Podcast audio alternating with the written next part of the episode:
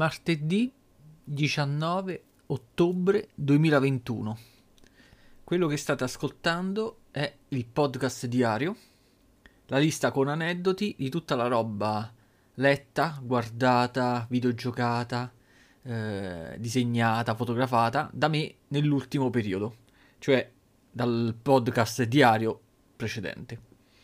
Allora, iniziamo subito a dire che in realtà in questo podcast diario non potrò parlare di nessun libro perché nonostante abbia messo il turbo nella lettura dei libri non sono riuscito a terminarne neanche uno rispetto al podcast diario scorso. E quindi dato che mi si stavano accumulando eh, altre cose, allora ho detto eh, facciamo così, rimandiamo i libri che sto leggendo a quando li avrò terminati, quindi nel podcast diario prossimo. Perché proprio non ce la faccio, sto leggendo tre libri contemporaneamente. Vabbè, uno è molto piccolo, è quello del, del Botticelli, che è uscito in edicola a 2 euro. Poi sto leggendo un libro di Thich Nhat che in realtà l'ho letto già quattro volte da quando l'ho comprato, che eh, parla della coscienza, diverse, i diversi modi con cui si suddivide la coscienza e via dicendo. E poi sto leggendo il, un romanzo di, del Marchese de Sade, la quarta versione della medesima storia di Justin. Siccome che praticamente pensavo che quello in, in special modo fosse più breve, perché lo sto leggendo in digitale ed è praticamente una raccolta dei suoi romanzi. E praticamente in digitale, quando hai a che fare con una raccolta, non ti, non ti riesci a rendere conto del, di quante pagine sia costituito i singoli elementi. E quindi praticamente io pensavo fosse lungo come gli altri romanzi, e invece praticamente non, non, finisce mai e non so a che punto sto, non so se sto a metà, due terzi o via dicendo. Quindi passiamo oltre. Per ciò che riguarda i videogiochi, praticamente come sta accadendo nel, negli ultimi anni, praticamente sto giocando pochissimo e ho ricominciato a giocare per l'ennesima volta Devil May Cry 4 per la PlayStation 3 dopo aver finito Devil May Cry 5 per la PlayStation 4 perché mi è accaduto eh, di provare una strana sensazione mentre stavo giocando al, qua- al, quinto sulla PlayStation 4 ossia la sensazione che questo eh, fosse più brutto del precedente. Io mi ricordo che il precedente anche se diciamo avevi l'impressione che non sfruttasse al massimo la console su cui girava la PlayStation 3 però era un... cioè mentalmente come ricordo, c'avevo il ricordo che fosse un bel prodotto, che, mi, che con una storia intrigante, con eh, il divertimento proprio mentre ci, ci si giocava. Allora, dopo aver giocato quindi al quinto, mi sto, eh, ho riniziato il quarto per vedere se praticamente per confermare o meno le mie ehm, i miei ricordi, le mie supposizioni e devo ammettere che effettivamente il quarto ha una storia molto ma molto più intrigante del, um, de, de, del successivo. Già il fatto che inizia con il protagonista che non è, è un protagonista nuovo, è un personaggio nuovo, non è Dante, che è, il, che è invece il protagonista di tutti gli altri Devil May Cry. Tu sei questo ragazzo, stai dentro una sorta di chiesa mentre viene celebrata una sorta di messa e a un certo punto arriva Dante, quindi quello che era il protagonista degli altri videogiochi, che inizia un massacro e inizia ad ammazzare quella specie di prete e tutti i fedeli che gli vanno contro. Quindi praticamente la storia veniva praticamente, era stata studiata per confondere il... Um, il giocatore, perché praticamente il nemico in un primo momento sembrava essere quello che era il protagonista dei giochi precedenti. Quindi già questa trovata che vabbè non è niente di originale perché molti film e molti romanzi si basano sullo stesso cliché, però almeno diciamo intrigava. Mi ricordo che la prima volta che giocai a sto gioco non vedevo l'ora di terminarlo per riuscire a capire tutta la trama. Invece, per esempio, il, successio- il successore, cioè Devil May Cry 5 per la PlayStation 4, aveva una trama veramente banale, semplice, ridotta ai minimi termini. E quindi diciamo mi era venuta sta voglia e, l'avevo, e l'ho rincominciato, ma ci avrò giocato sì e no un'ora in due settimane, quindi. E vabbè, per ciò che riguarda i disegni non ho disegnato nulla, anche se mi sta ritornando la voglia di eh, rimettermici.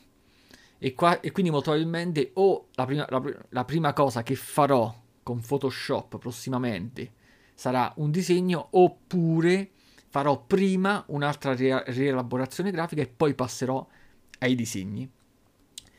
Eh, perché voglio sperimentare pure una nuova, diciamo, una tecnica abbastanza semplice, però che l'ho vista fare un, eh, da, uno, da un illustratore e vorrei provarci pure io. Niente di che, eh, comunque. Poi, um, per ciò che riguarda invece le foto, rispetto alle, al podcast diario scorso, credo di aver scattato una foto, anzi no, di aver scattato un paio di foto dei, ai masters, quindi foto di natura morta. Ehm, sì, ho scattato una foto dove praticamente ho preso tutti i masters che ho a disposizione li ho divisi nella categoria buoni e cattivi, quindi ho fatto una foto con tutti i buoni, tipo una foto di gruppo, e una foto con tutti i cattivi, eh, creando una disposizione a triangolo con il vertice rivolto verso ehm, la telecamera, verso lo spettatore, aprendo il diaframma in modo tale che solo primi, il vertice, quindi costituito sempre da due personaggi, fossero, fosse completamente a fuoco, mentre man mano che ci si allontana verso lo sfondo, quindi verso la base del triangolo, um, il triangolo quindi equilatero, il, si sfocavano sempre di più, aprendo il diaframma quelli si sfocano. Sono rimasto abbastanza soddisfatto del, della foto. In realtà nella mia testa li volevo porre tutti in un piano orizzontale, poi però mi sono accorto che non veniva, la foto non veniva perché mh, mm, molti venivano praticamente coperti da quelli più in primo piano, quindi alla fine non mi gustava l'effetto come veniva. Perché volevo ricreare una scena molto, che, molto in voga, utilizzata spesso sia nelle copertine dei videogiochi sia eh, nei fumetti dei supereroi, soprattutto negli anni 90 dove, stavano, dove generalmente si pongono un sacco di personaggi dove per esempio i buoni sono rivolti tutti verso sinistra e i cattivi verso destra e si fronteggiano. Solo che mi sono accorto che praticamente con i pupazzetti non si riesce a fare perché in teoria si doveva avere o un piano inclinato o un tipo dei gradini dove porre quelli dietro ad un'altezza superiore quindi, siccome che non mi ero organizzato in tal senso, ho cambiato al volo disposizione e li ho disposti a forma di triangolo. E quindi ho fatto questo. Quindi saltiamo eh, tutta la parte dei romanzi.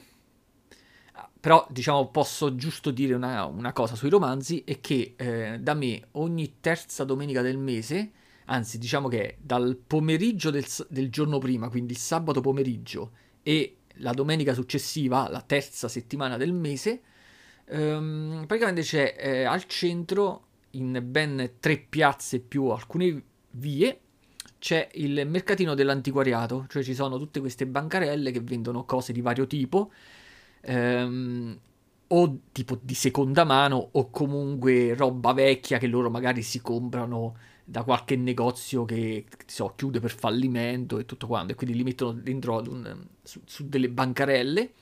Quindi chi um, generalmente è attratto, che ti so, da roba di, per il collezionismo, o anche per esempio dei libri, dei fumetti, cose, i pupazzetti, le macchinette, roba di questo tipo, eh, o, roba, cornici vecchie, soprammobili, vabbè, comunque si è capito, no? Poi quello che ci puoi trovare è totalmente casuale, perché ci sono pezzi unici, quindi li trovi magari una volta e poi non, non li vedi più, quindi è pure difficile um, elencarli. Eh, generalmente uno ci va e a volte si trovano pure delle occasioni. Eh, questa volta eh, mi sono fatto un giro veloce e, ehm, e praticamente alla fine ho preso tre libri a soli 5 euro, quindi con, soli, con 5 euro mi ha dato tre libri e mi sono capato il, un libro di Luciano De Crescenzo eh, che, avevo, che io già ho in digitale ed è Così parlò Bella Vista ed era praticamente nuovo e gliel'ho regalato a Irene che stava insieme a me. Mentre io mi sono preso e portato a casa L'isola del tesoro e Dieci piccoli indiani di Agatha Christie Pure questo ce, l'ho in digitale, già l'ho letto. per me, è sinceramente, è l'unico libro di Agatha Christie che mi piace. Ne ho letti diversi, a me non è che mi piaccia tanto le storie di quella perché cioè, mi sanno proprio di, di vecchio. Cioè, mancano tutti gli elementi che piacciono a me, manca l'erotismo, manca la violenza, quella, posso, quella sparata al massimo. Però, diciamo, di tutti i libri che ha scritto e che io ho letto, alla fine mi, so, mi è piaciuto semplicemente I Dieci Piccoli Indiani, che poi è pure famoso perché ci hanno fatto poi anche una marea di film, una marea di fumetti e storie basate sul, su quel tipo di trama, di schema. E quindi alla fine, vabbè, con soli 5 euro mi sono preso questi tre libri. Quindi prossimamente, non so quando, eh, molto probabilmente mi leggerò L'isola del tesoro. Perché l'idea è che una volta finito i libri che sto leggendo, vorrei prima rileggermi un libro di José Saramago. Ora non ricordo il titolo, ma è quello dove ehm, in una città la gente ha smesso di morire, una cosa del genere. E poi molto probabilmente mi leggerò L'isola del tesoro. Però ancora devo finire i sti cavolo di libri che ho iniziato più di, du- di due settimane fa. Non mi è mai capitato che un libro mi durasse così tanto, cioè che un romanzo mi durasse così tanto. Adesso iniziamo a parlare dei film e dei telefilm. Allora, eh, di solito io distingo in parlo o tutti insieme i, dei film o, e poi tutti insieme i vari telefilm, serie tv e via dicendo. Invece adesso, come tra l'altro vabbè ho fatto pure la volta scorsa, vado in ordine eh, cronologico, cioè di come io ho visto la roba eh, distribuita nel tempo. Quindi, per farvi capire, il primo ottobre mi sono visto il film, mi sono rivisto il film Million Dollar Baby del 2004 di Clint Eastwood. E gusta quando mm, i film sono d'autore, perché quando dici Clint Eastwood, per esempio in questo caso, dici uno che è sia il regista, sia il produttore e sia l'attore all'interno del film stesso. Invece lo sceneggiatore è Paul Haggis. Quindi in realtà non so se si può considerare d'autore se, quando il, il, lo sceneggiatore non è il regista stesso. Però considerando che in teoria vengono considerati d'autore, per esempio i film di Kubrick, e Kubrick non è lo sceneggiatore dei suoi stessi film, quindi diciamo che la linea sottile che separa i film normali dai film d'autore non è che si è ancora capita, o comunque sono io che non l'ho ben compresa. Comunque, qui troviamo, vabbè, oltre a Clint Eastwood come attore, anche Morgan Freeman e Hilary Swank. Questo è il classico filmone di Clint Eastwood che ha vinto una marea di premi. È tratto da un racconto di FX Tool, lo scrittore, quindi racconto, non romanzo. Ha vinto diversi premi eh, meritati, anche se dovrei, cioè vabbè, se, se, facciamo, supponiamo che quando uno vinca dei premi Oscar siano meritati. Comunque in realtà uno dovrebbe andarsi a vedere i film usciti nello stesso periodo, quindi nel, 2000, nel 2004, per vedere se la concorrenza, per esempio a me, eh, piacesse di più o di meno. Comunque ha vinto miglior film, miglior regia, miglior attrice protagonista, miglior attore non protagonista, quindi Morgan Freeman, e ha anche ulteriori nomination come miglior attore protagonista, quindi Clint Eastwood, miglior sceneggiatura non originale e miglior montaggio. Questo è stato un successone anche dal punto di vista dei soldi, perché con un budget di 30 milioni ci ha guadagnato 216 eh, milioni, anzi quasi 217. 216 milioni e 800 mila. Allora, io questo film non l'ho visto per la prima volta ah, sto mese, l'avevo già visto molto probabilmente nel periodo in cui era uscito, o giù di lì, e mi ero ripromesso di non vederlo più.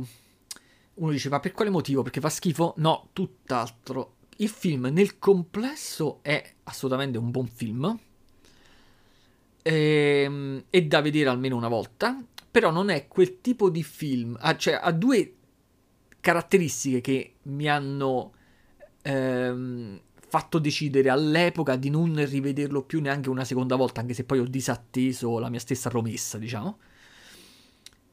La prima cosa è che non ha delle scene particolari che ti spinge a rivedere un film. Perché a volte, per esempio, ci sono dei film in cui uno, facciamo caso, li rivede, li rivede completamente, ma perché gli piacevano alcune scene all'interno di questi. Quindi che cavolo ve ne so, mo non mi vengono manco in mente degli esempi pratici. Per esempio, che ti so, uno Blade Runner mi piacciono delle scene di Blade Runner e uno si rivede tutti i film per rivedersi quelle scene specifiche. E stessa cosa per un sacco di film, quasi tutti. Invece, per esempio, questo film nel globale gusta, ma non ha delle particolari scene che mi, fa- mi facevano venire voglia di rivederlo. Te, forse la prima volta che eh, l'attrice, la protagonista, eh, si presenta all'interno del, della palestra di questo allenatore vecchio. Perché dopo, dopo vi parlo leggermente un po' della storia. E un altro fattore per cui non lo volevo più rivedere è che ha un finale, e dico proprio tutta la parte finale che credo che sia quasi 30-40 minuti, perché il film è lungo, non mi ricordo se arriva alle 3 ore, ma di sicuro dura tipo 2 ore e mezza, se non di più, e c'è tutta la parte finale che crea un, delle emozioni fortissime, ma fortemente negative. Quindi mm, me, me, me lo sarei tranquillamente risparmiato Infatti la prima volta che l'ho visto proprio... Mm, cioè vedevo il film ma con eh, un... Eh, proprio un vuoto dentro incredibile. Ed è lo stesso motivo per cui anche molte altre persone che io conosco non se lo vogliono, dopo che se lo sono visti, pure loro hanno deciso di non rivederselo più. Poi però il concetto è sempre lo stesso. Uno dovrebbe analizzare le cose da più punti di vista. E se analizziamo la, il film dal punto di vista della sceneggiatura e del potere che ha avuto lo sceneggiatore, la capacità, la bravura che ha avuto lo sceneggiatore di creare una storia tale da generare emozioni così palpabili che ti spingono addirittura a non volerlo rivedere, quello è comunque un grande successo. Perché significa che con una storia praticamente di, di fantasia, cioè anche se si dice che tratta una storia vera, ma non mi sembra che la, nella storia vera la tizia eh, ha fatto la stessa fine di questa. Però è sempre, quindi diciamo che è comunque una cosa romanzata, è uno praticamente che riesce, inventandosi una storia, a creare, a suscitare delle emozioni così forti nello spettatore, è, è comunque bravo. E quindi uno deve comunque ehm, capire questo, che quindi un'opera creativa ha una potenza tale di riuscire quindi a, si può dire, a manipolare mentalmente una persona, perché a, a suscitargli delle emozioni eh, dal, dal nulla praticamente. Allora, la storia è abbastanza semplice. C'è una palestra mezza mm, malandata dove c'è Clint Eastwood che è il proprietario, abbastanza vecchio, suppongo oltre tipo i 75-80 anni. Eh, non, io lo suppongo guardando lui, non so il personaggio all'interno della storia quando ce l'ha vista, comunque sa, è vecchio e c'è lui e, e, nella palestra ci vive il suo amico eh, aiutante che è Morgan Freeman. Che aiutante in realtà è quello che pulisce per terra e che pulisce i cessi, vabbè, e che non avendo una casa dorme dentro allo stanzino della palestra. Qui praticamente loro allenano dei tizi che fanno pugilato, ma niente di che, tranne il suo pupillo che praticamente riesce man mano a farlo diventare, a farlo lottare contro il campione della categoria dove, che appartiene. Solo che prima di arrivare a fare quello scontro, il tizio lo lascia, lo abbandona, abbandona il, il, Clint Eastwood perché non lo considera, diciamo, lo considera un bravissimo allenatore, ma non all'altezza da gestirlo nelle, nelle sfere alte, col, nell'organizzazione dei, degli incontri più importanti. Quindi, quello, quindi c'è sto Clint Eastwood amareggiato che praticamente è rimasto abbandonato da il tizio che aveva allenato fino a quel momento. E nello stesso periodo si presenta nella palestra sta ragazzina, anche se vabbè ha 30 anni e passa, Hilary Swank, che in questo film è particolarmente figa. E, um, e praticamente lui non, non, non, la cacca neanche di striscio perché dice io non sono un, alleva- un allenatore di femmine praticamente. Lui riconosce che ci sono le, i pugili femmina, pugili donna, femmina, ma non gliene va proprio di stare dietro a questa, perché proprio a parte che la considera già vecchia, perché avendo più di 30 anni, cioè non vale la pena addestrarla, perché quella proprio non sapeva tra poco e niente, quindi non valeva la pena starle dietro tipo 3-4 anni, che poi anche quando avrebbe comunque iniziato a fare dei eventuali combattimenti sarebbe stata comunque troppo vecchia. Quella però è caparbia, insiste, sono le classiche scene eh, ben studiate dove lui è praticamente solo perché non c'ha la moglie, ma ha una figlia che si rifiuta di parlargli. Quindi quando lui gli manda le lettere, la figlia gliele rimanda indietro, quindi c'è questa hanno creato questo personaggio per cui è solo, però avendo una figlia che non gli parla, c'è tipo quella, quella mm, come posso dire, quel vuoto eh, nel suo ruolo di padre e quindi è, è stato studiato bene proprio perché, per spiegare come mai poi dopo lui si affezionerà a sta ragazza. Quindi con le classiche scene che all'inizio è burbero, poi alla fine ci si affeziona e via dicendo. Questa è, è, brava a combattere, quindi dopo un minimo di allenamento riesce a, a, vincere i vari incontri di basso livello comunque. Vabbè, mo, cioè, questo è un film del 2004, quindi non è che vi faccio lo spoiler, perché poi è tutta una questione di non scoprire il film vedendolo, ma è proprio come è stato girato e come la recitazione che crea emozioni, quindi vi posso dire anche la parte finale. Quando praticamente lui organizza il combattimento al titolo della categoria dove appartiene, que- dove appartiene quella, ehm, praticamente il, la, la, sua avversaria è scorretta e durante il... mentre stava perdendo praticamente. E lei era finito, lì, era finito il round. E lei stava girata di spalle, stava tornando al suo angolo, quella praticamente la colpisce ehm, in maniera, come si dice, illegale, la colpisce di, a sorpresa, quando, la, quando l'incontro era stato, diciamo, sospeso per la fine round, quella scivola si, e cade sopra lo sgabello, si rompe praticamente la colonna vertebrale, colpendo il, la vertebra alla base del collo e rimane paralizzata. E quindi quello che fino a quel momento era un film fondamentalmente di pugilato, anche se ovviamente con i risvolti da drammatici, ma anche un po' di, da commedia, no? Tutto quanto. Poi diventa praticamente un film totalmente drammatico, con questa che sta sopra il letto paralizzata, con eh, Clint Eastwood e quell'altro che la vanno a trovare e che alla fine praticamente... Vabbè, poi alla fine muore, ma proprio gli ultimi, gli ultimi, gli ultimi 30 minuti, 40 minuti è proprio uno strazio. Ripeto, mi, allora, mi dispiace se non l'avete visto e vi ho rovinato la sorpresa, ma diciamo che essendo un film famosissimo, essendo un film del 2004, se non l'avete visto e che molto probabilmente già sapevate di che parlava all'incirca e quindi vi siete rifiutati di vederlo perché già sapevate che era un film sul, triste. Quindi non, spero di non aver rovinato la sorpresa, ma non è che è un colpo di scena bello, è un colpo di scena brutto, quindi magari sapendolo eh, vi preparate pure e ve lo gestite meglio. Dopo aver visto questo film, ehm, c'è stata la classica sera in cui stavo, volevo vedere qualcosa su Netflix, ma non avevo nessun telefilm iniziato perché, ripeto, i siti, cioè gli abbonamenti tipo Netflix, sono utilissimi quando si guardano fondamentalmente non i film, ma le serie tv. Soprattutto quando hai una bella serie tv che hai iniziato, che magari è costituita da 10 episodi e tu stai tipo al primo, e tu non devi pensare a niente quando arriva l'ora in cui ti vuoi rilassare perché sai già che stai vedendo quel telefilm, quindi ti vedrai l'episodio successivo e quello al massimo quello successivo ancora. Quindi non devi stare a pensare a cosa devi vedere. Invece quando non hai telefilm da vedere e devi vederti un film, a meno che non sai che c'è che hanno messo proprio in quei giorni il film che volevi vedere, tu vai un po' a, a casaccio.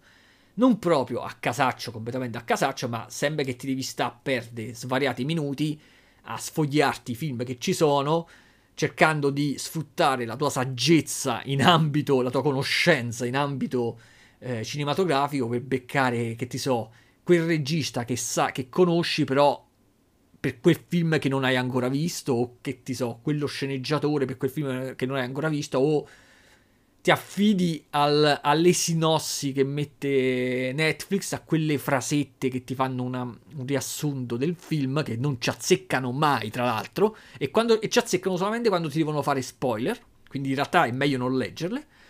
E quindi praticamente speri in, nella folgorazione di vedere un, di, che ti, ti compaia davanti agli occhi un film di cui non sai niente e che te lo vedi. Questa cosa mi è capitata mi è capitata, vi dico pure la data, mi è capitata il giorno dopo, Million Dollar Baby, il 2 ottobre, quando mi sono visto The Guilty, mo io non so manco come si pronuncia, The Guilty, una cosa del genere. Film del 2021, allora diciamo subito che il film in realtà è il classico remake americano di un film di successo di un altro paese, in questo, in questo particolare, particolare cioè in questo particolare caso il film è Il colpevole, che è un film danese del 2018 ed è un film che ha avuto successo soprattutto perché con un budget veramente irrisorio di 500.000 euro ci ha guadagnato 8,1 milioni di euro il film originale. In questo film invece, eh, dico quello che ho visto io, che quindi ho visto il remake io, il regista è Antoine Fuqua e lo sceneggiatore è Nick Pizzolato ed è un film ehm, interpretato da eh, Jackie Gyllenhaal che c'ha sempre sto cazzo di cognome che non si sa mai come lo devi pronunciare che vabbè ricordiamoci è il famoso ragazzo di Donnie Darko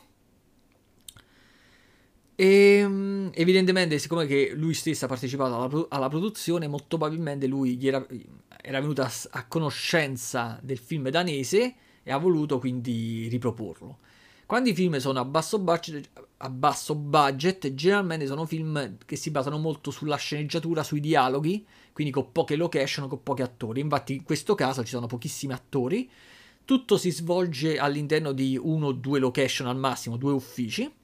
Ed è la... St- mi è piaciuto, diciamo, no, perché mi sembrava, cioè, mi ero dimenticato di dirlo, mi è piaciuto. Non in maniera esagerata, però mi è piaciuto mentre lo vedevo. Ed è il classico film in cui ripeto, tutto si svolge, è tutta una questione di eh, dialoghi e interpretazione.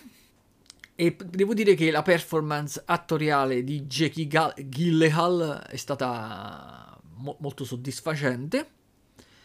Ed è eh, la storia di sto poliziotto molto agitato che sta, ehm, che tipo, è stato tipo, ehm, non sospeso dalla sua attività solita, ma comunque messo tipo per punizione, diciamo, a, eh, al centralino. Uno di questi centralini dove rispondono quelli quando fai il 911, no? In America. Quindi c'è il mega compi- com- due o tre computer, il monitor di computer, eh, il, la cuffia, i pulsanti davanti per, per inviare eventuali pattuglie e per rispondere a chi chiama e chi cerca aiuto. Lui sta là, però si vede che è sofferente, si vede che non gli piace quel lavoro da tavolino, diciamo. Vorrebbe fare altro, però si, poi man mano che vediamo il film scopriamo che lui sta lì per un motivo eh, preciso. Perché il giorno dopo c'ha un processo dove lui praticamente si deve difendere. Perché lui praticamente era stato mesi prima, aveva fatto una cazzata sul lavoro aveva ucciso un ragazzo, eh, quindi era accusato eh, di... Ehm, aspetta, com'è il termine? Di... Mm, oddio. Quando uno esagera nella, nella, nella legittima difesa, ma non mi ricordo il termine preciso, vabbè. Comunque, praticamente lui aveva sparato a sto ragazzo, che sto, ragazzo, da quello che, avevo, che mi ricordo, non era neanche armato. Quindi lui... Ehm, doveva fare sto processo il giorno dopo. Nel frattempo aveva pure avuto problemi con la moglie, quindi lui era tipo separato dalla moglie, la moglie praticamente aveva la figlia, quindi lui aveva lo vediamo agitato che prova a telefonare alla moglie mentre sta lavorando per, per, poter dare la buonanotte alla figlia perché sta lavorando di notte. Quindi è agitato per più motivi. Però vediamo che è un bravo poliziotto almeno in quello che fa perché quando lo chiamano al, diciamo, a sto telefono, a sto centralino, lui riesce comunque a gestire le varie situazioni. Però eh, ha fatto la cazzata mesi prima uccidendo eh, sto ragazzo perché aveva calcolato male, aveva interpretato male la situazione.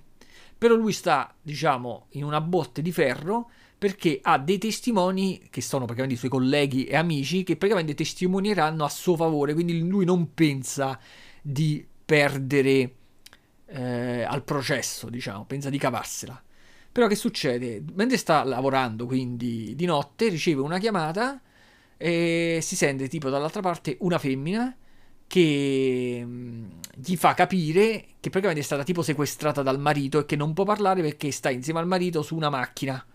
Quindi lui, che è intelligente, diciamo, capisce tutto, cerca di mandargli eh, una pattuglia per fermare la macchina eh, lungo sta strada che lui cerca di capire qual è però non riescono a, a individuare sta, il veicolo che poi si scopre che mi sembra che sia un furgone, una cosa del genere. Lui si incazza con i colleghi perché, dice, perché lui pensa sempre che eh, diciamo gli altri non si danno da fare come si sarebbe dato da fare lui se fosse stato sulla strada, diciamo. Riesce a mandare alcuni poliziotti, ma ce la fa solo perché ci sono dei suoi colleghi amici riesce a mandarli nella casa, di, riesce a capire la casa di questi due, ci, ci, manda i poliziotti, scopre che lì ci trovano un bambino vivo, ma un bambino, se, se mi ricordo bene, morto sbudellato. Quindi lui capisce che la situazione è molto più drammatica e tragica di quello che è e dà dei consigli a sta donna, gli dice cerca di fare un incidente con la macchina e poi cerca di far fuori tuo marito, lo colpisci con qualcosa sulla testa e poi dopo eh, ti, ti, veniamo a prendere o cose di questo tipo. Però c'è il colpo di scena, che mo non me ne frega un cazzo, ve lo dico, oggi vi, con il mio podcast vi rovino tutti i film praticamente. Colpo di scena è che in realtà aveva anche in questo caso interpretato male tutta la situazione, perché non, è, non era il marito, il matto assassino di, del proprio figlio che aveva sequestrato la moglie, ma era la moglie, la matta. Quindi quella che aveva chiamato aiuto era la matta. Cioè, praticamente era. Cioè, la matta, diciamo. Era una che aveva. Era tipo sociopatica, aveva qualche malattia mentale. Che credendo che il figlio avesse i serpenti nella pancia, lo aveva praticamente sbudellato per fargli uscire fuori i serpenti. E che il marito. Eh, per non chiamare la polizia e eh, porla in una condizione di pericolo, anche perché poi nella casa c'avevano pure l'altro figlio, poi magari finiva male l'aveva presa di forza per andare in, una, in un istituto, in un manicomio praticamente, con l'intento di chiamare la polizia solo dopo averla portata nel manicomio. Quindi lui aveva interpretato male, aveva, capi- aveva pensato che il cattivo fosse il marito e non la moglie, e eh, anche quando la situazione si risolve, lui ripensa al fatto che per l'ennesima volta stava mettendo in pericolo delle persone a causa di una sua cattiva interpretazione e decide che il giorno dopo in, in tribunale, là al processo, si sarebbe dichiarato colpevole. Quindi il film finisce così. È un bel film perché appartiene alla tipologia di film che piacciono a me, ripeto, dove o sai scrivere bene la sceneggiatura o non te la cavi. Perché non ci sono scene d'azione, non c'è niente, perché noi vediamo tutto solo attraverso mm, quello che sente il protagonista. Non ci sono femmine nude, non c'è niente per cui puoi attirare l'attenzione se non la trama stessa. Ed è il tipo di film che piace a me. Cioè, a me piacciono pure i film con femmine nude, effetti speciali fatti bene, però questo mi sa molto um, di mm, come posso dire di teatro e quindi mi piace per questo motivo mi sembra proprio le classiche storie eh, degli albori della recitazione, del con- proprio dove o sai recitare o non ti salvi. E quindi in realtà avrei avuto voglia di vedermi l'originale danese, quello del 2018, quindi Il colpevole, però alla fine diciamo che magari un giorno me lo vedrò, però a vedermi molto probabilmente questo remake sarà, molto, sarà stato molto simile a quello originale, quindi a rivedermi due volte la stessa storia di un attore che sta a parlare al telefono, non è che me ne va più di tanto. Dopo essermi visto questo, e precisamente tre giorni dopo, mi sono visto un documentario sempre su Netflix. Il documentario si chiama Attack of the Hollywood Cliché, l'imprevedibile classifica dei momenti più prevedibili del cinema 2021 il titolo è lunghissimo. In realtà il documentario pote- sarebbe potuto essere molto ma molto più interessante, eh, ma praticamente prendono solamente una minima parte di quelli che sono effettivamente i cliché, cioè di quelle cose che noi vediamo eh, reiterarsi più volte all'interno della maggioranza dei film americani, perché se a uno gli piace vedere i film, dopo che si è visto una cinquantina di film americani, inizia pure lui a capire che molti utilizzano schemi di racconti, ma oppure scene riciclate dagli altri. Il problema è che queste scene sono molte di più, però questo essendo un documentario americano, praticamente ci va leggero e quindi elenca solamente le cose più evidenti e poi neanche tante.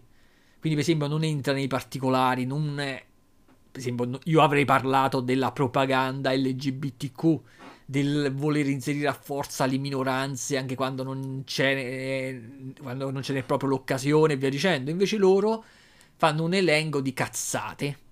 In più, il tizio che presenta il documentario, diciamo, è, non si sa il motivo per cui hanno scelto quello, è uno degli attori che più mi sta sul cazzo. Proprio, credo che sia proprio, no, che, credo che non abbia mai svolto un ruolo in un film in cui, ha interpretato, in cui abbia interpretato un ruolo simpatico. Cioè lui nei film fa sempre o lo stronzo o comunque ehm, sta nei film drammatici, quindi non, non ho capito perché hanno scelto quello. E sto parlando di Rob Lowe. Mo non so se ce l'avete presente chi è Rob Lowe. Lowe L-O-W-E. Però, per esempio, perché non mi viene, cioè l'ho visto in un sacco di film, ma non me ne viene in mente nemmeno uno da citarlo, perché fa sempre la parte del, dello stronzo. L'unica volta che, face- che, ha fatto una parte normale era quando era molto più giovane e che eh, stava nella miniserie L'ombra dello scorpione, quello degli anni 90. E lui faceva il sordo muto. Il sordo. Poi non mi sembra pure che era muto, il sordo muto. Là era piuttosto giovane e lì non è che era comico. Però diciamo che almeno svolgeva un ruolo positivo per la trama. Per il resto mi è stato sempre antipatico. Anche qui proprio è antipatico proprio a vederlo. Le battute che fa sono proprio finte e non fanno ridere per niente. Vi faccio un esempio.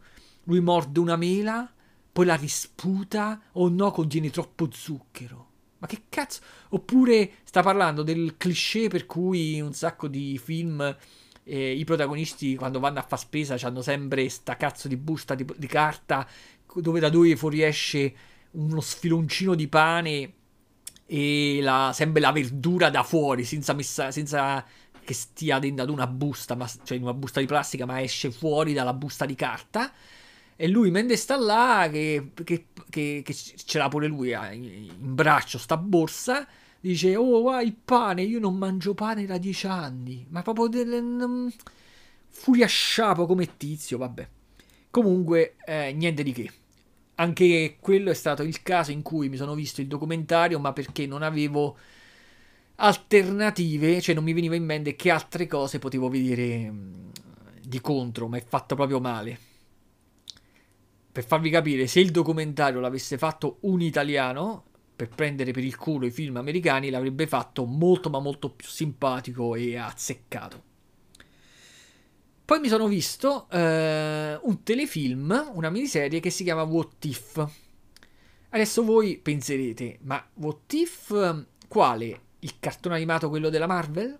No, questo è un telefilm Ehm, drammatico sul... Eh, non so se lo, posso chiamare, se lo posso chiamare più thriller o noir, che sta su Netflix, però non vi preoccupate, perché in questo stesso podcast ho visto anche quello della Marvel, quindi io vi parlerò di due, tele, di due miniserie What If, e quindi non ci sta problemi perché l'ho viste entrambi.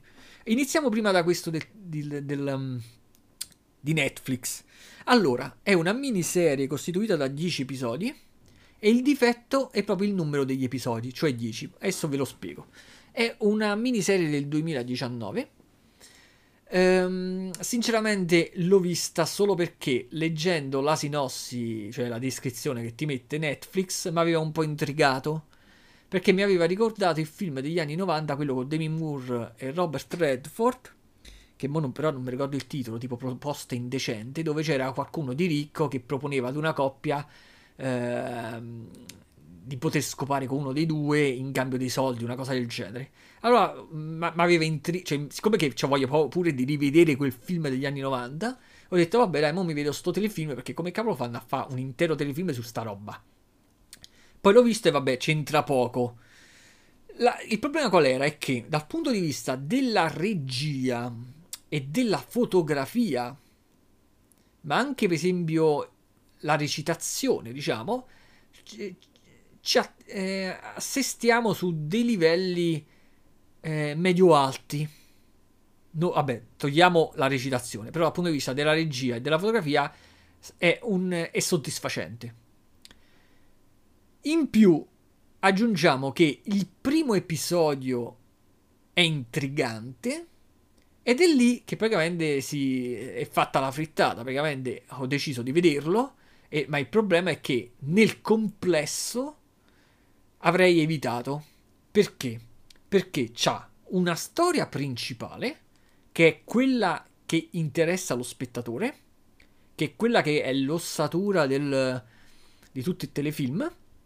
Poi però non si sa il motivo per occupare spazio eh, ci hanno messo due storie, ben due, due storie parallele, dove i protagonisti sono altri tizi legati in qualche modo a quelli principali, quindi per esempio è una storia parallela del fratello di lei e un'altra storia parallela dell'amico di lui, ma queste due storie parallele sono totalmente svincolate sia tra di loro che dalla storia principale, quindi potevano tranquillamente non esserci, quindi praticamente uno poteva tranquillamente rifare un montaggio escludendo tutte quelle parti e trasformando questo telefilm di 10 episodi in 4 episodi, migliorandolo di brutto. Quindi il problema è proprio questo, che uno si vede una storia che gli interessa ed è costretto a vedersi contemporaneamente, poi ovviamente queste altre storie sono intercalate attra- attraverso il montaggio, quindi nella stessa puntata la, la, punt- cioè la, la, trama manda avanti tutte e tre. Non è che sono separate, cioè sono proprio inizia una, finisce l'altra. Però danno proprio fastidio perché non c'entrano assolutamente niente, ma proprio non c'entrano niente a livello proprio di, di trama. Allora, la storia principale è praticamente la storia di una coppia giovane dove lui era un ex giocatore di baseball poi che non ce l'ha fatta e per guadagnare soldi si è messo a fare il barista mentre fa contemporaneamente tipo il paramedico, una cosa del genere, cioè quelli che fanno tipo il soccorso però che non, non sono infermieri, no? Non so come inquadrarlo. Ma intanto, e contemporaneamente si sta prestando a fare un corso, un, il corso per diventare pompiere. Quindi lui fa il barista per guadagnare i soldi il, il paramedico da, da, suppongo da volontario e poi contemporaneamente sta diventando pompiere per interpretare proprio per avere quel lavoro.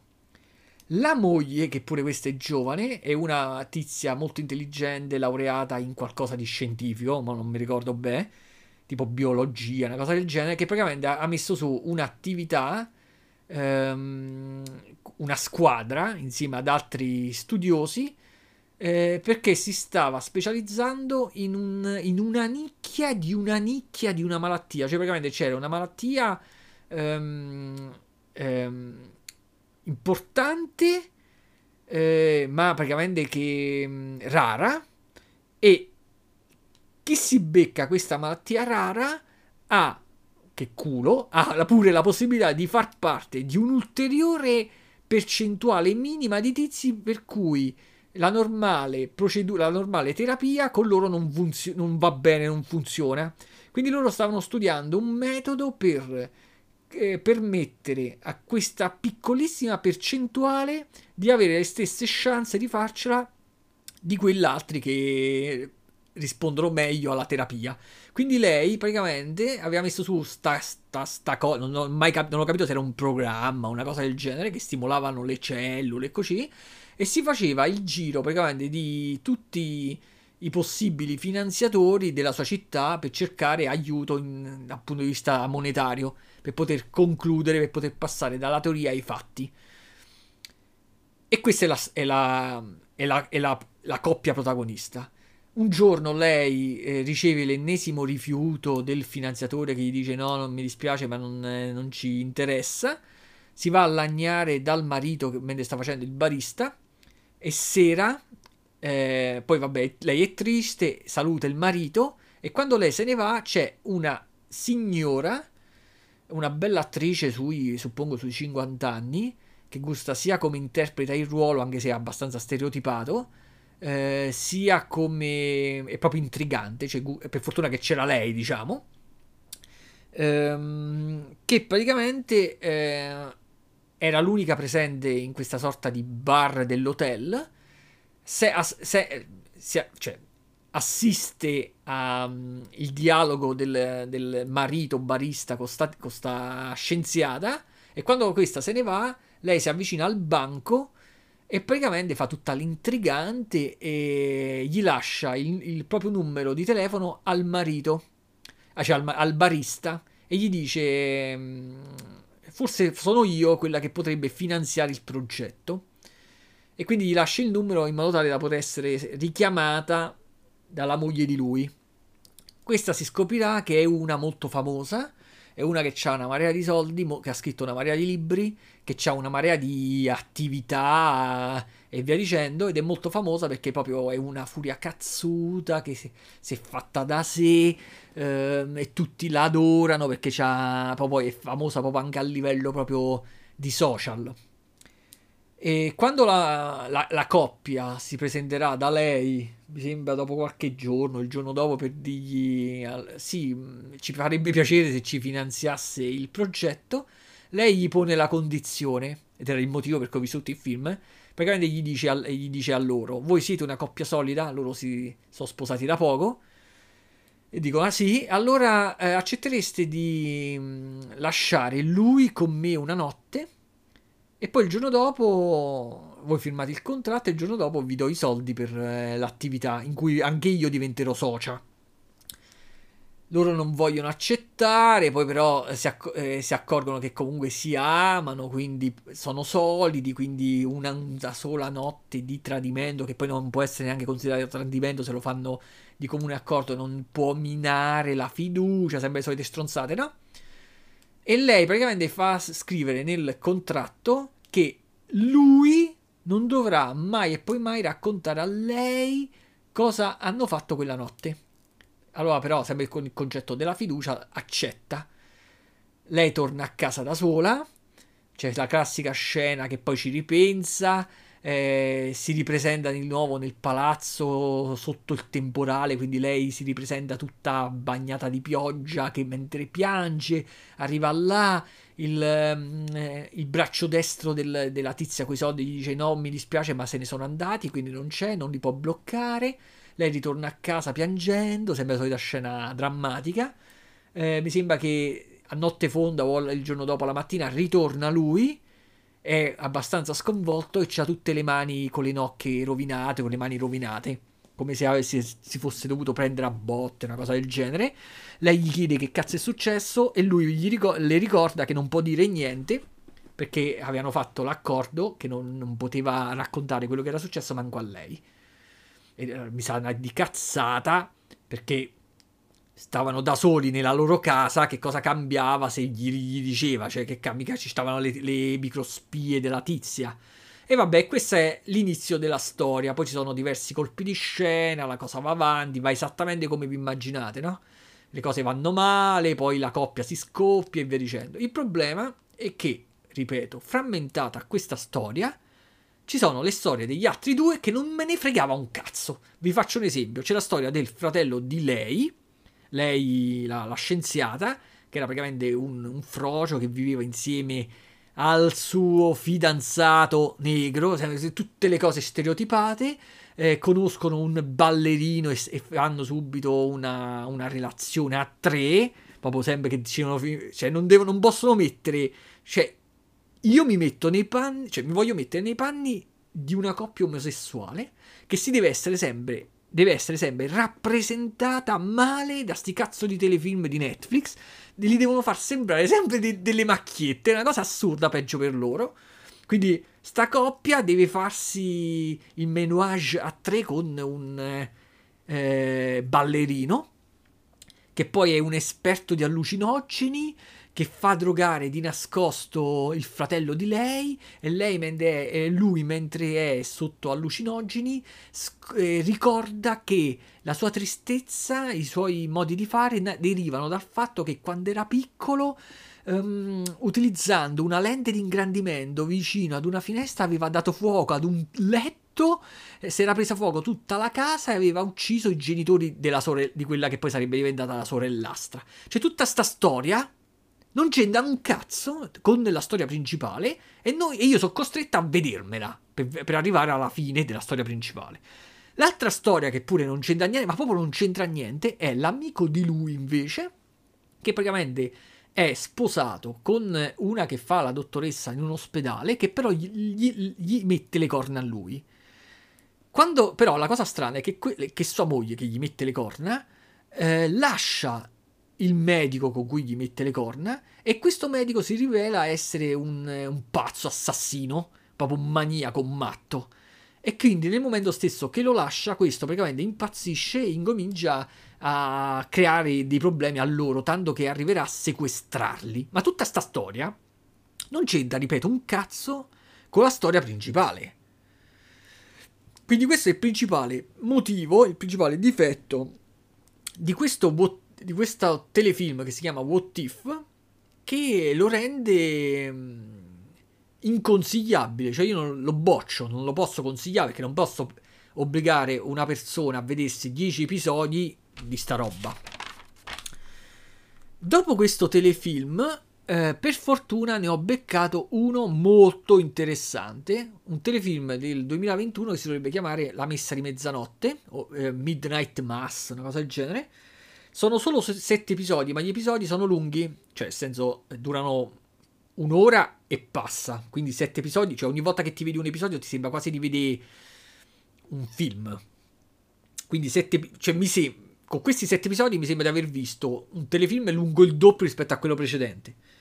È tratto da un romanzo di F, non so che, che il, il, la prima lettera di quale nome, Paul Wilson. Il regista è Mike Flanagan, che è un regista che io ho diciamo, apprezzato in altri film, come per esempio il Dottor Sleep, che è il seguito di Shining, se vi ricordate. Poi ha fatto vabbè, anche il gioco di Gerald, ma nel gioco di Gerald non è che sia stato chissà che. Nel senso, se avesse osato, avesse messo qualche femmina nuda e l'avesse reso più morboso, sarebbe stato più bello rispetto al romanzo di Stephen King. Vabbè, ora mi bevo un po' d'acqua.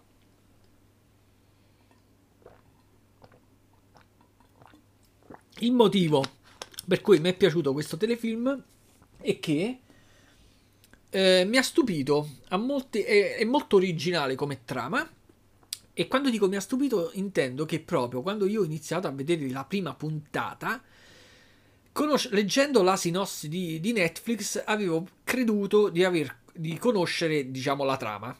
Non so se vi capita pure a voi quando uno vi dice un... vi racconta la sinossi di un film voi già ve la potete immaginare la trama, no? Perché siccome che no, sono poco originali, diciamo, nelle, negli sceneggiatori, soprattutto quelli americani, voi dite, vabbè, è il classico film che accadrà questo, questo e questo. Invece in questo film mi ha stupito. Perché la sinossi diceva, c'è un'isola con pochi abitanti, eh, ma non me li so segnati quanti abitanti, ma penso tu, sui 200, una, un'isola di pescatori, che stavano messi tutti male dal punto di vista economico, in cui praticamente to- arriva un prete nuovo e si incominciano a verificare del- dei miracoli. Quando iniziate a vedere il telefilm, vedete che il telefilm inizia con un ragazzo che sta in una città, ma non mi ricordo quale, comunque sul, sulla terraferma, nel continente, che fa, era, fa un incidente stradale, lui perché era ubriaco, e a causa sua muore una ragazzina che stava nella macchina con cui fa l'incidente, la, nell'altra macchina lui finisce in galera e ci rimane per quattro anni. Quindi la mia testa aveva già creato un film. Aveva, aveva pensato: questo sta in galera, è eh, sommerso dai sensi di colpa. In galera gli pia tipo un'illuminazione, una cosa del genere. Quando esce diventa tipo un prete, torna nell'isola e inizia a fare i miracoli. Questo era quello che mi ero immaginato io. Per fortuna la trama eh, non c'entra niente. Lui sì, una volta uscito di galera, ritorna a casa, se ne va su quest'isola anche perché non c'ha più niente, non c'ha più il lavoro, è indebitato perché là mi sembra deve da 150.000 dollari alla famiglia della vittima e poi vabbè poi ci saranno state pure le spese processuali via dicendo. Lui è completamente morto dentro perché cioè, è sommerso dai sensi di colpa si risogna l'incidente tutte le notti. Anzi vede proprio il cadavere di lei che lo fissa eh, è completamente depresso non c'ha nessuno scopo nella vita quindi ritorna a casa ma eh, cioè non, non, non, è più in grado di reagire a, ai genitori quando per esempio gli dicono qualcosa eh, contro, lui proprio incassa in silenzio, si ritrova a vivere nella stessa stanzetta di quando era giovane prima di partire dall'isola, ma non reagisce, cioè sta in silenzio perché si sente proprio che si merita tutta quella vita, quindi quella vita di merda senza nessun tipo di progetti futuri, no? E mentre sta su quest'isola, vede che in quest'isola rincontra pure una sua vecchia amica adolesc- di, di, quando erano adolescenti. Pure questa era andata in giro per il mondo e poi pure questa era ritornata lì dopo aver pigliato mazzate da tutte le parti. Anzi, è ritornata pure incinta. E si è messa a fare eh, lo stesso lavoro della madre, che ormai è morta, che era praticamente un insegnante. Quindi si è messa a fare l'insegnante dell'isola.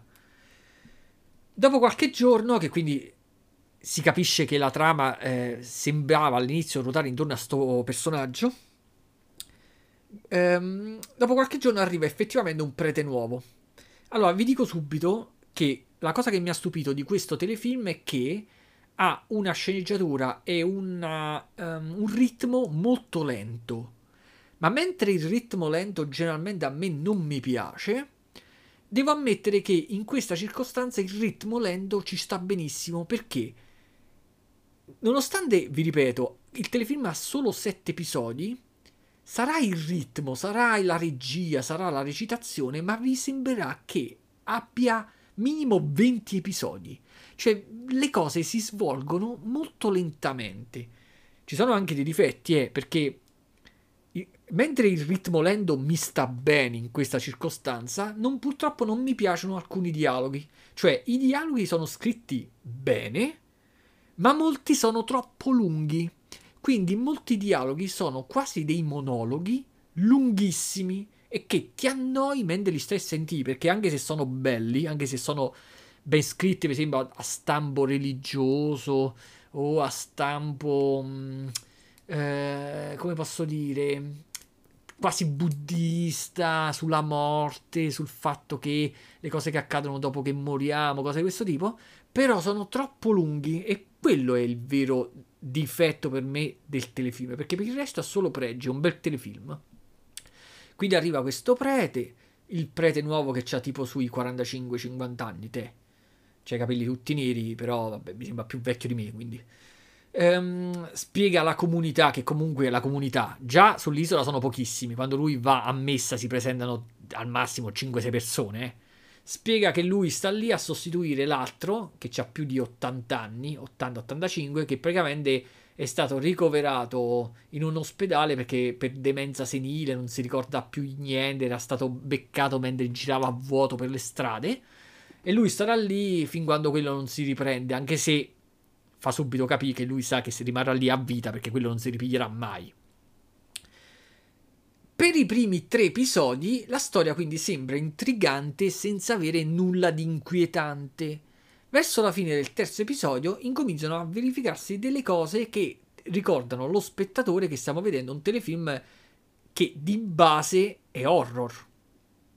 Quindi questo vi, faccio, vi fa anche capire la lentezza con cui si verificano i fatti il fatto stesso che di sette episodi alla, al terzo episodio si incominciano a verificare delle cose strane, eh, vi fa capire che se la piglia lentamente la trama. Però ricordo, non è un difetto.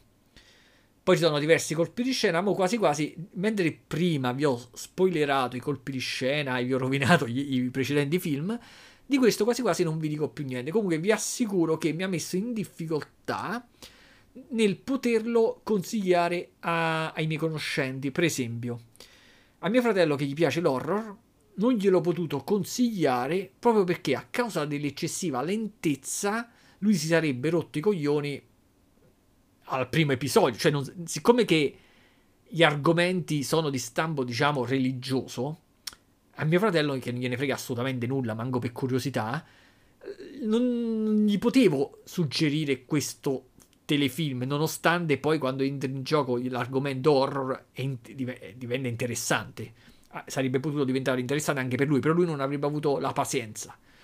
Viceversa, non potevo neanche consigliarlo a chi, per esempio, gli piace gli argomenti religiosi, perché questo crea molti spunti di riflessione, a causa proprio degli elementi horror che poi sarebbero entrati in gioco. Quindi a uno che è sensibile, che non gli piace l'horror, che non si impaurisce, non glielo potevo consigliare.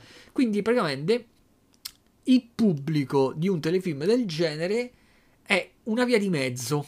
Quindi ero io praticamente il pubblico perfetto.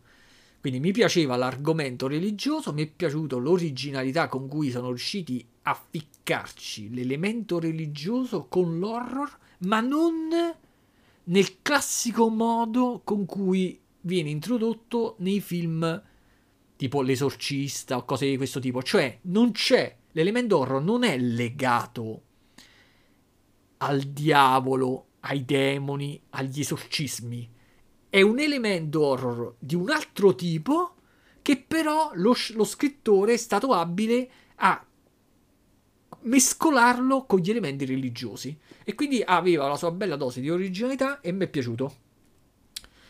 Andiamo oltre. Dopo questo telefilm mi sono visto un film italiano, un film italiano che addirittura, se vi andate a cercare su Wikipedia la filmografia degli attori, non risulta, non l'hanno neanche aggiunto come film recitato, come ultimo film fatto del 2021. Ed è un film che si chiama Mio fratello, mia sorella. Inizialmente, aspetta, mo mi bevo un po' d'acqua perché mi sto che poi oggi non sto andando bene, mi fa male la pancia. Infatti oggi sono andato a farmi una bella passeggiata a San Benedetto del Tronto, ma non me la so gustata per niente perché mi è pigliato proprio un mal di pancia mentre camminavo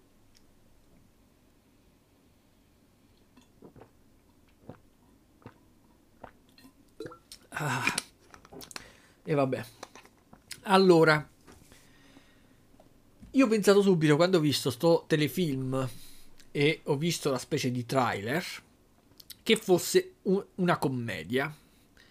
E quel giorno, era il 12 ottobre, quasi quasi me la, me la sarei potuta anche vedere una commedia italiana, che io generalmente le commedie italiane le evito, perché c'era Claudia Pandolfi, che Claudia Pandolfi diciamo che una ventina di anni fa mi arrapava di brutto. Mentre in questo film, non so se perché era stata truccata in quel modo o perché si è invecchiata, non lo so, ma sinceramente non mi è scaduta di brutto. Spero per lei che era il trucco, cioè gli, gli hanno fatto proprio delle occhiaie, dei segni sulla faccia che proprio sembrava una vecchia. Comunque, a parte questo, qua ci sta eh, oltre a Claudia Pandolfi anche Alessandro Preziosi che vabbè non sono di sicuro un fan di Alessandro Preziosi il regista è contemporaneamente anche lo sceneggiatore ed è Roberto Capucci allora eh, ripeto mi sembrava una commedia ma invece un film praticamente drammatico serio dove non si ride dove la trama non è neanche tanto originale eh, ma il problema è il finale che ha un finale veramente di merda. Un finale di merda che sinceramente non ho capito come cavolo gli è venuto in mente di ficcarcelo in quel modo. Eh, per il resto, se, ah, diciamo, dei veri e propri difetti stanno nell'audio. Perché è assurdo che quando noi ci vediamo di un film americano doppiato in italiano si senta bene. Quando ci vediamo un film italiano dobbiamo stare a sentire tutte le frasi impastate tutte le frasi dove le parole sono appiccicate l'una all'altra. Ci stanno ovviamente gli attori principali, loro due che recitano bene. Si vede che sono ormai sono del mestiere, ma i, le, i, ragazzi giovani quando parlano io non riuscivo a capire che cazzo dicevano perché le frasi erano tutte impastate. Ehm, cioè, questo capita pure normalmente quando uno parla con le persone per la strada quando tu parli con uno che non, è, eh, che non ha il tuo accento, che non ha il tuo. che non, è, non viene dalla tua regione, magari parlando più veloce, utilizzando un altro tipo di accento, tu non riesci a capire bene determinate frasi. Quindi, purtroppo, la cosa che bisogna fare è purtroppo utilizzare la dizione, cioè un modo di parlare mm, eh, ripulito dagli accenti, con, scandendo eh, bene le parole e via dicendo. Però a volte una recitazione di questo tipo, effetto fiction, fa pure schifo. Quindi è difficile trovare un equilibrio. Ci sono delle, ehm, degli accenti in cui ci si può permettere di parlare, ehm, diciamo, non ripulito. Quindi, per esempio, generalmente quando noi vediamo i film eh, stile con i romani, no? Per esempio, con la parlata romanesca, si capiscono quindi, per esempio, gusta che tu ti vedi uno che parla anche tipo con l'accento napoletano, va pure bene, ma ci sono uh, determinati accenti o un, determinati modi di parlare in cui non si capisce un cazzo, non puoi usarli nei film. Quindi o parli, fai parlare piano gli attori, cioè lentamente, o, inve- o li doppi, non lo so. Comunque di questo film infatti non mi piace il, do- il proprio l'audio doppiaggio, quello che è, come, cioè non penso siano stati doppiati, boh, non lo so. E vabbè, per ciò che riguarda il film, inizia abbastanza intrigante perché fa vedere che muore uno, mm, suppongo uno di un'età sui 70 anni e passa. E, mm, e quando i figli, che sono Claudia Pandolfi e quest'altro tizio, eh, Alessandro Preziosi, si presentano dal notaio, loro speravano in quello che gli aveva detto il padre prima di morire, cioè che lasciava, avrebbe lasciato la casa dove viveva Claudia Pandolfi con le due figlie a lei e a lui gli avrebbe dato il corrispondente in soldi. Invece c'è il colpo di scena, vabbè, l'inizio del film, dove praticamente lui praticamente come testamento, quindi il padre morto come testamento, vorrebbe che i due fratelli vivessero insieme almeno un anno. E quindi, siccome che. Ehm, cioè, e questo, per questo motivo sembrava una commedia divertente. Perché due fratelli, un maschio e una femmina, con un caratteristiche diverse, eh, impo- che si devono imporre di vivere insieme un anno per avere l'eredità, cioè sembrava proprio la classica trama da commedia. E invece mh, lei non voleva il fratello tra i coglioni perché ha due figli, una femmina, vabbè, quasi indipendente, ma c'ha l'altro figlio che è tipo mezzo autistico, quindi ha problemi, eh, problemi non sia quando, ogni volta che ha a che fare con eh, cose non abituali, non, non, riesce a gestire i cambiamenti e in più c'ha proprio problemi mentali, cioè desidera di andare su Marte, non si, non si riesce a gestire bene, piglia un sacco di medicine, magna in camera e via dicendo. E quindi il problema era serio, cioè non voleva il fratello dentro la casa perché sto fratello eh, era il classico tizio stereotipato del tizio che vive all'avventura. Quindi c'è la scena, l'unica scena gustosa che mi è piaciuta, è quella scena con la, una femmina nuda, dove il ragazzo mezzo autistico va in bagno e là ci trova la, una femmina nuda perché era la tizia che si scopava lui, che se l'era portata dentro casa, ma si vedeva che era proprio... Quella scena era proprio una forzatura di trama perché era proprio una cazzata messa lì a forza. Figurati se uno va ospitato in una casa, si porta la ragazza di 20-23 anni che, si, si mette, che ti si mette nuda a pettinarti i capelli mentre sai che non stai a casa tua, cioè non, non esiste. Cioè, le classiche scene appunto da commedia, ma in un film che non è da, da commedia.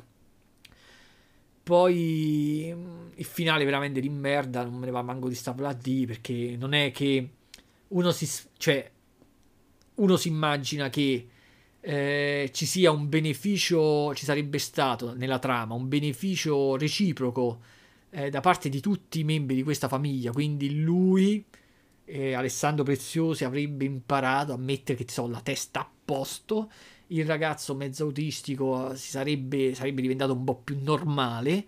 Eh, la madre, Claudia Pandolfi, si sarebbe un po' rilassata un po' di più perché pure questa era furia stressata. Invece, come si risolve il problema?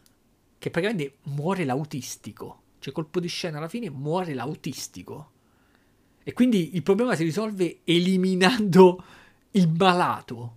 Cioè, ma che cazzo di messaggio dovrebbe essere? Cioè, non mi è piaciuto per niente. Ma poi la cosa bella è che si scopre, manco quello è il colpo di scena. Il colpo di scena c'è prima, ve lo, ormai ve lo dico, è un film del cazzo si scopre che il motivo per cui del comportamento di Alessandro Preziosi, quindi il classico tizio libero che a un certo punto anni prima prese la valigia e se ne andò, lasciando pure la fidanzata che stava quasi per sposarsi, il colpo di scena è che lui lo fece perché un giorno ritornando dentro casa vide suo padre scoparsi la fidanzata. Quindi, una volta che rivela ciò alla sorella, la sorella smette di avercela con lui perché capisce il motivo per cui quello ce l'aveva tanto col padre e perché se ne fosse andato. Ma che cazzo di trama è? Prima mi fai una trama dove mi fai sembrare che il genitore morto fosse stato una specie di tizio saggio che per riavvicinare i due fratelli che avevano litigato si inventa questa cosa di obbligarli a stare un anno insieme. Ma per voi quel tizio era un tizio saggio se era stato lui a causare la rottura scopandosi la nuora? Ma che cazzo? Ma che cazzo di film è? Ma poi la finale con il ragazzo autistico che muore? Cioè, quindi si risolve il problema perché elimino il problema. Cioè, non, sinceramente mi spiego perché, vi ripeto, se voi vi andate a cercare Claudia Pandolfi o quell'altro su Wikipedia e vi andate a leggere la lista dei film fatti, questo film manco compare. E vabbè, e mi sono classici film da Netflix. Ah, poi una notizia, però vabbè, ancora c'è tempo. Io ho preso la decisione che alla fine di novembre eh, smetto con Netflix. Quindi, il che non significa che se su Netflix compariranno telefilm o film interessanti io non li vedrò.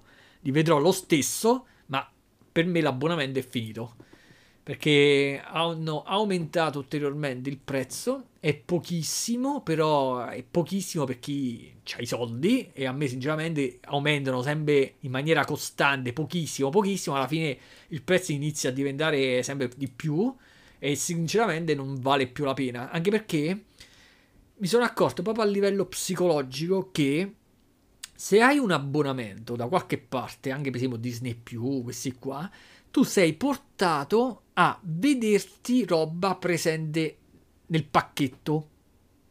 Invece, quando 4-5 anni fa non avevo Netflix, io mi andavo a vedere solo le cose che mi piacevano. Quindi io decidevo che mi vedo stasera, mi vedo un film di Polanski, mi vedo un film di Kubrick, mi vedo un film di qualcosa che è uscito e che io ho voglia di vedere.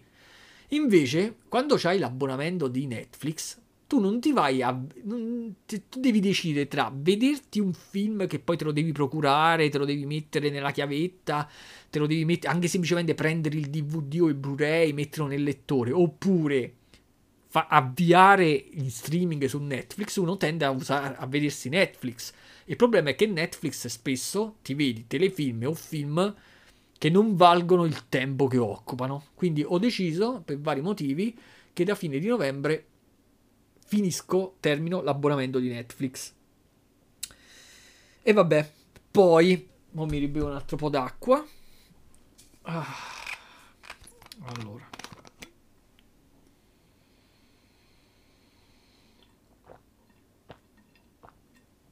Poi mi sono visto uno dei film che più mi piacciono in assoluto, che credo di averli fatti, di averlo consigliato negli anni a tutti gliel'ho fatto vedere a tutti e tutti mi ringraziano. Non c'è stato uno che mi ha detto: Oh, ma capirai, hai esagerato, non, è, non era all'altezza di quello che mi dicevi. Tutti mi hanno ringraziato di averglielo fatto vedere.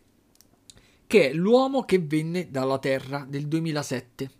È il classico film che piace a me, è il film simbolo che piace a me.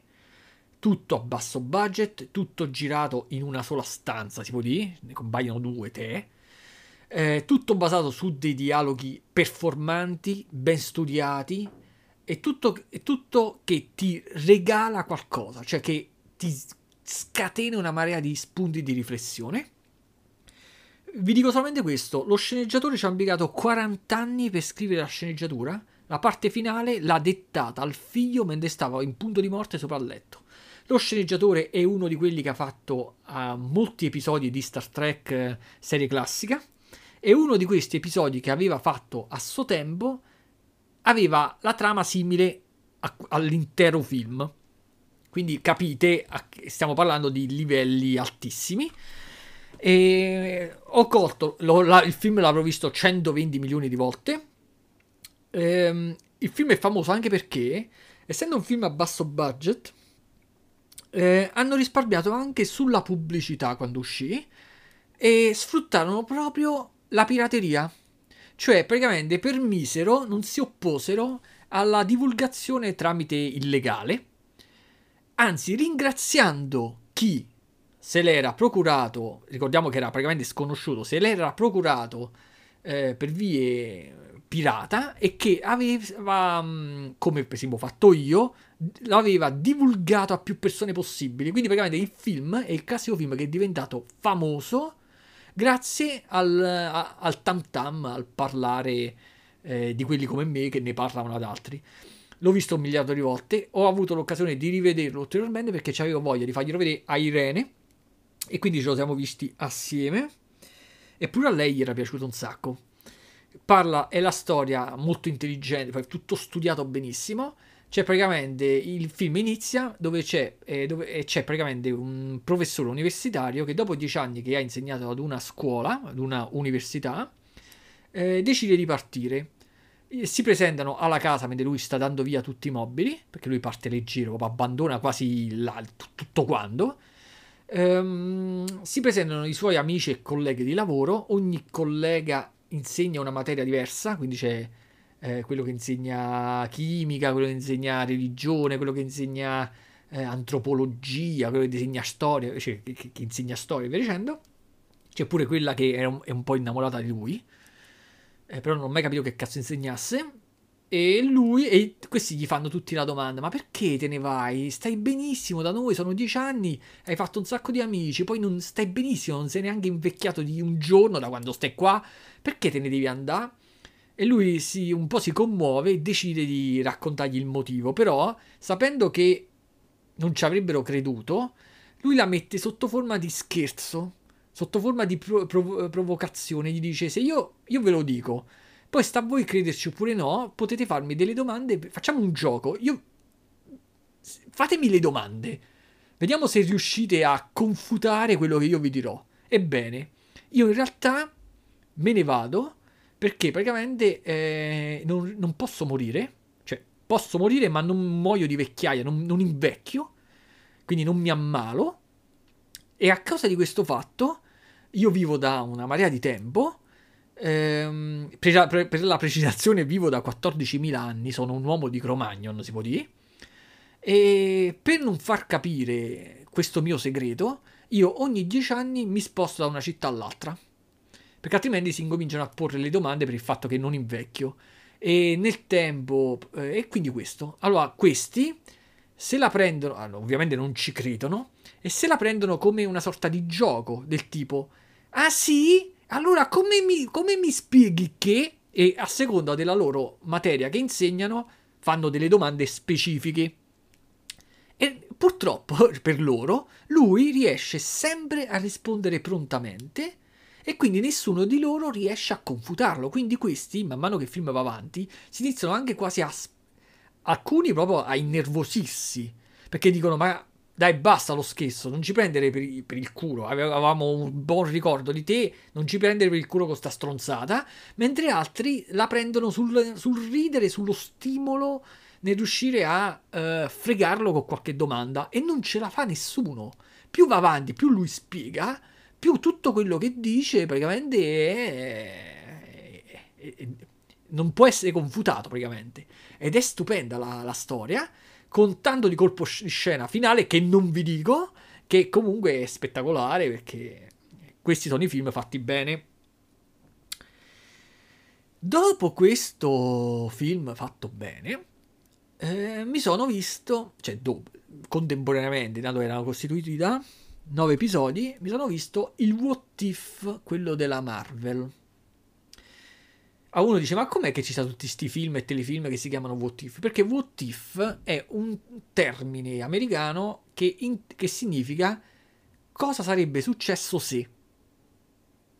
Mentre con il telefilm precedente non c'aveva senso quel titolo, in questo caso c'ha senso perché è una pratica da diversi decenni, sia da parte, di, cioè nei fumetti, sia dalla parte di DC che della Marvel, creare dei fumetti con storie che iniziano e finiscono in quell'albo, in cui si ipotizza un cambiamento in base ad una variabile. Quindi, per esempio, cosa sarebbe successo se Uh, che cazzo Superman in, la navicella di Superman invece di atterrare nel Kansas fosse caduta in Russia e quindi c'è tutta la storia con Superman russo.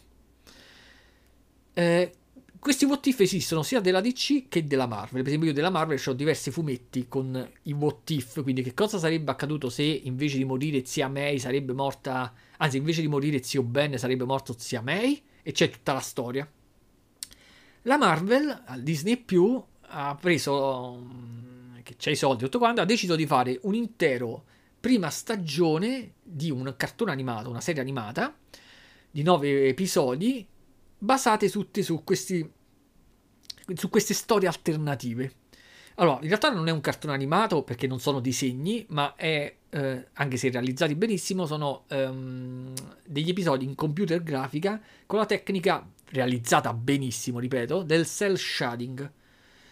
Il cell shading è una pratica di renderizzazione in cui praticamente l'ombreggiatura del poligono, tu realizzi la persona a poligono per esempio, e in base alla luce sappiamo che si proiettano le ombre, però mentre in una, um, in una rendering realistico le ombre sono appunto sfocate, um, il cell shading si basa nel utilizzare delle, una, un'ombreggiatura chiazzata e praticamente il prodotto finale è che il, il, risultato finale è vedere qualcosa molto simile ai cartoni animati giapponesi, quindi con l'ombra netta, rosa chiaro, rosa scuro, eh, quindi vestiti con l'ombra netta, no?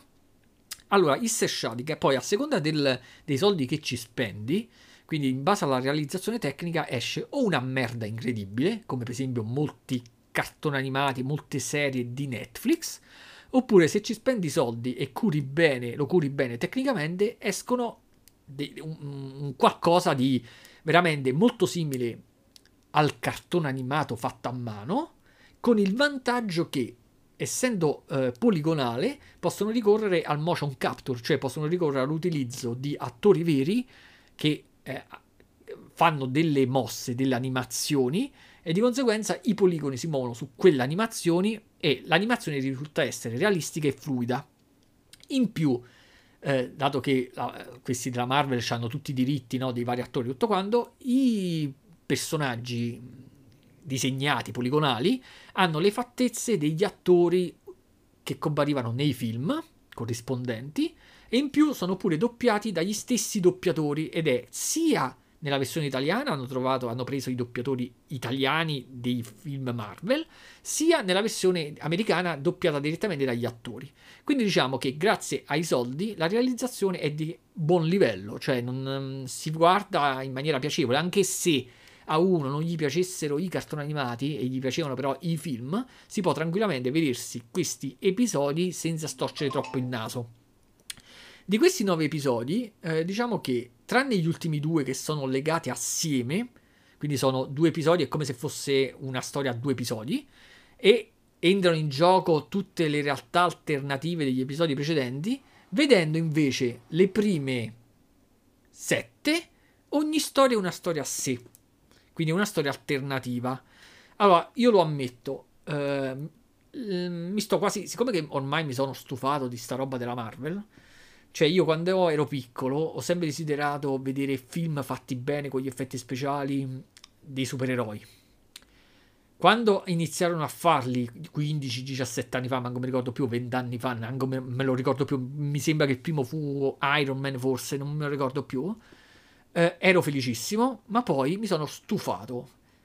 Allora, stufato è una parola di una connotazione negativa, diciamo mi sono saturato, cioè non mi sono co- mi hanno rotti i coglioni, come posso... Cioè, preferirei film di altro tipo. E soprattutto, eh, mentre una volta io desideravo magari facessero un film dove compaiono in, nello stesso film una marea di supereroi contemporaneamente, cioè i crossover. Ma adesso, sinceramente, preferisco molto di più dopo che sono stato appagato. Quindi io li ringrazio che mi hanno appagato con i vari Avengers, con i vari Lega della Giustizia e via dicendo. Io va bene, solo che adesso mi sento completamente saturato di sta roba. E al limite po- potrei sopportare film singoli, dove praticamente un film dove c'è al massimo un solo supereroe, però deve avere una sceneggiatura all'altezza di uno adulto. Cioè, non ce la faccio più a vedere sta roba eh, con i costumini, con delle cose senza senso, i, i combattimenti con gli scudi che ritornano indietro, Thor, le, quel tipo di umorismo. Ma hanno completamente, tutto ciò mi ha completamente stufato. Quindi, diciamo, in quest'ottica mi sono visto comunque questa serie. Eh, devo dire che ehm, quando leggo i what if nei fumetti mi piacciono di più nei fumetti perché qui ehm, solo un paio di episodi mi sono veramente piaciuti, diciamo, cioè mi, mi hanno veramente intrigato. Gli altri, sinceramente, non mi hanno saputo di niente. Non mi sono segnato, non vi farò l'elenco di tutti e nove gli episodi, vi dico solamente quelli che mi sono piaciuti un po' di più. Che che cosa sarebbe accaduto se il mondo avesse perso gli eroi più potenti? Perché eh, si rifà molto fi- a quello che è accaduto nei film Marvel.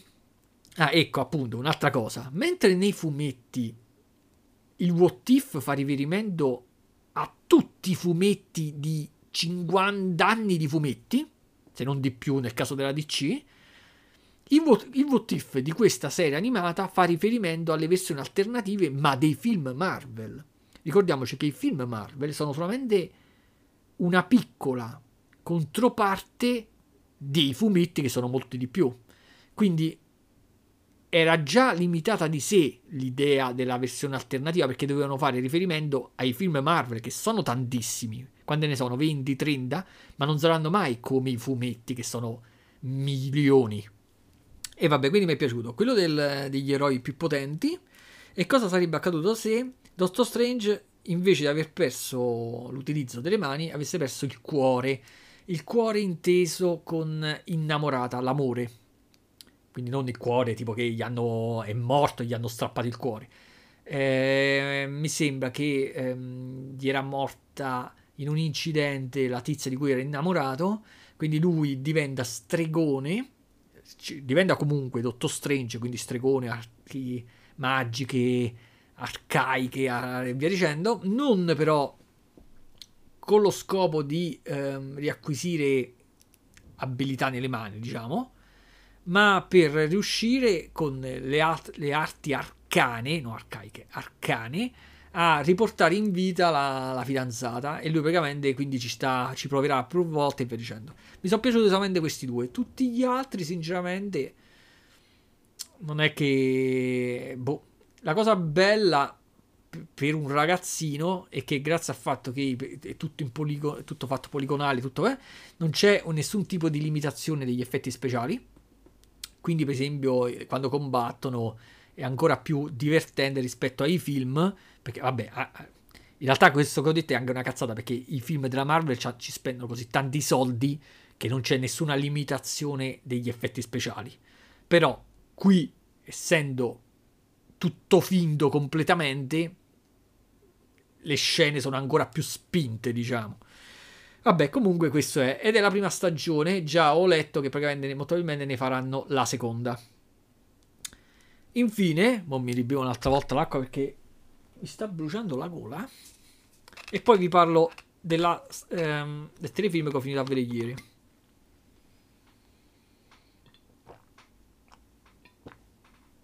Se voi vi ricordate, ma di sicuro non vi ricordate, in un podcast diario di l'anno scorso, due anni fa, avevo parlato di un telefilm che mi era piaciuto tantissimo, che era You, quindi Y-O-U, che era un telefilm dove dicevo che c'era il protagonista che ricorda- mi ricordava molto me. Si chiama anche lui Joe. eh, gli piaceva leggere i libri, faceva il bibliotecario e via dicendo. L'unico problema è che era sociopatico e mh, mm, praticamente un serial killer. Questo era uno che quando si innamorava, prima di tutto, um, diciamo che il telefilm si basa su dei romanzi di Caroline Kepnes, la scrittrice, quindi ogni stagione è un libro che lei ha scritto. Quando io vidi il, per la prima volta You su Netflix, c'erano già, erano già uscite da anni le prime due stagioni, quindi io mi sono visto la prima e la seconda di fila. Poi ho atteso la terza e proprio ieri ho finito a vedere la terza e ho scoperto alla fine della terza che ne faranno la quarta. E che la sceneggiatrice è la stessa tizia che scrive i libri, quindi suppongo che eh, non ci sia problemi di continuità da questo punto di vista. Il motivo per cui mi era piaciuta la, la, le, prime, le, due, le, prime, due, stagioni, anche se alla fine, come accade sempre, le, la stagione migliore è sempre la prima, nei telefilm in generale, è che ci stava sto tizio che innanzitutto eh, quando lui pensa la voce diventa fuori campo, si sente la sua voce fuori campo, quindi questo un sacco che lui parla e contemporaneamente pensa e noi spettatori ascoltiamo la sua voce effetto fuori campo, quindi noi sappiamo cosa lui sta pensando e lui pensa sempre in maniera particolare. Si innamora, lui sembra apparentemente un tipo tranquillissimo, affidabile. E la cosa bella del telefilm è che, ehm, è che noi spettatori stiamo sempre dalla parte sua.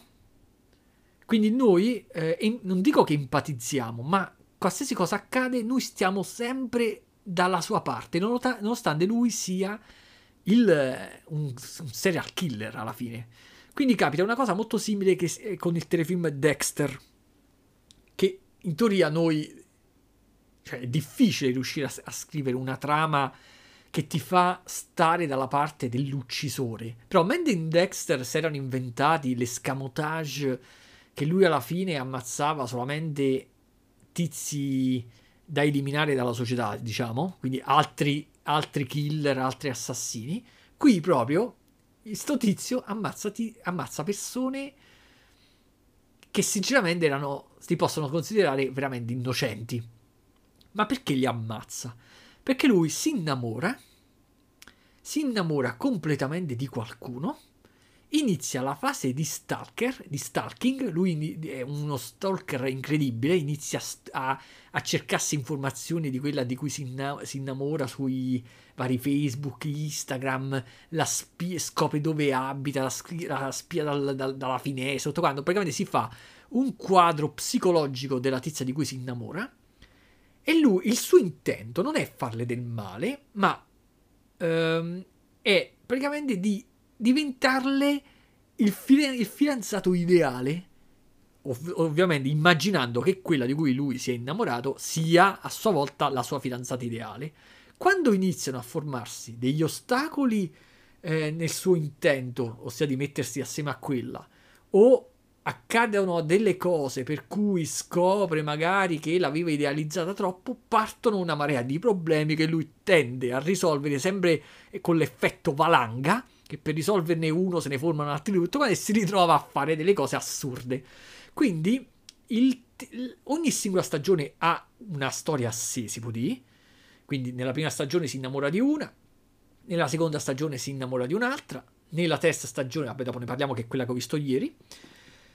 E quindi praticamente la cosa bella, intrigante di questa cosa è che innanzitutto la cosa che mi ha stupito è che, cioè che mi ha stupito, è che eh, la scrittrice dei libri è sia una femmina e questo noi ce ne accorgiamo dal comportamento di lui che eh, sinceramente avrei anche senza avere l'informazione che la scrittrice fosse stata una femmina l'avrei capito comunque perché il comportamento di lui non mi sembra un comportamento diciamo tipico maschile diciamo mettiamola così perché soprattutto nella prima stagione prende delle decisioni e fa dei ragionamenti che non sono maschili.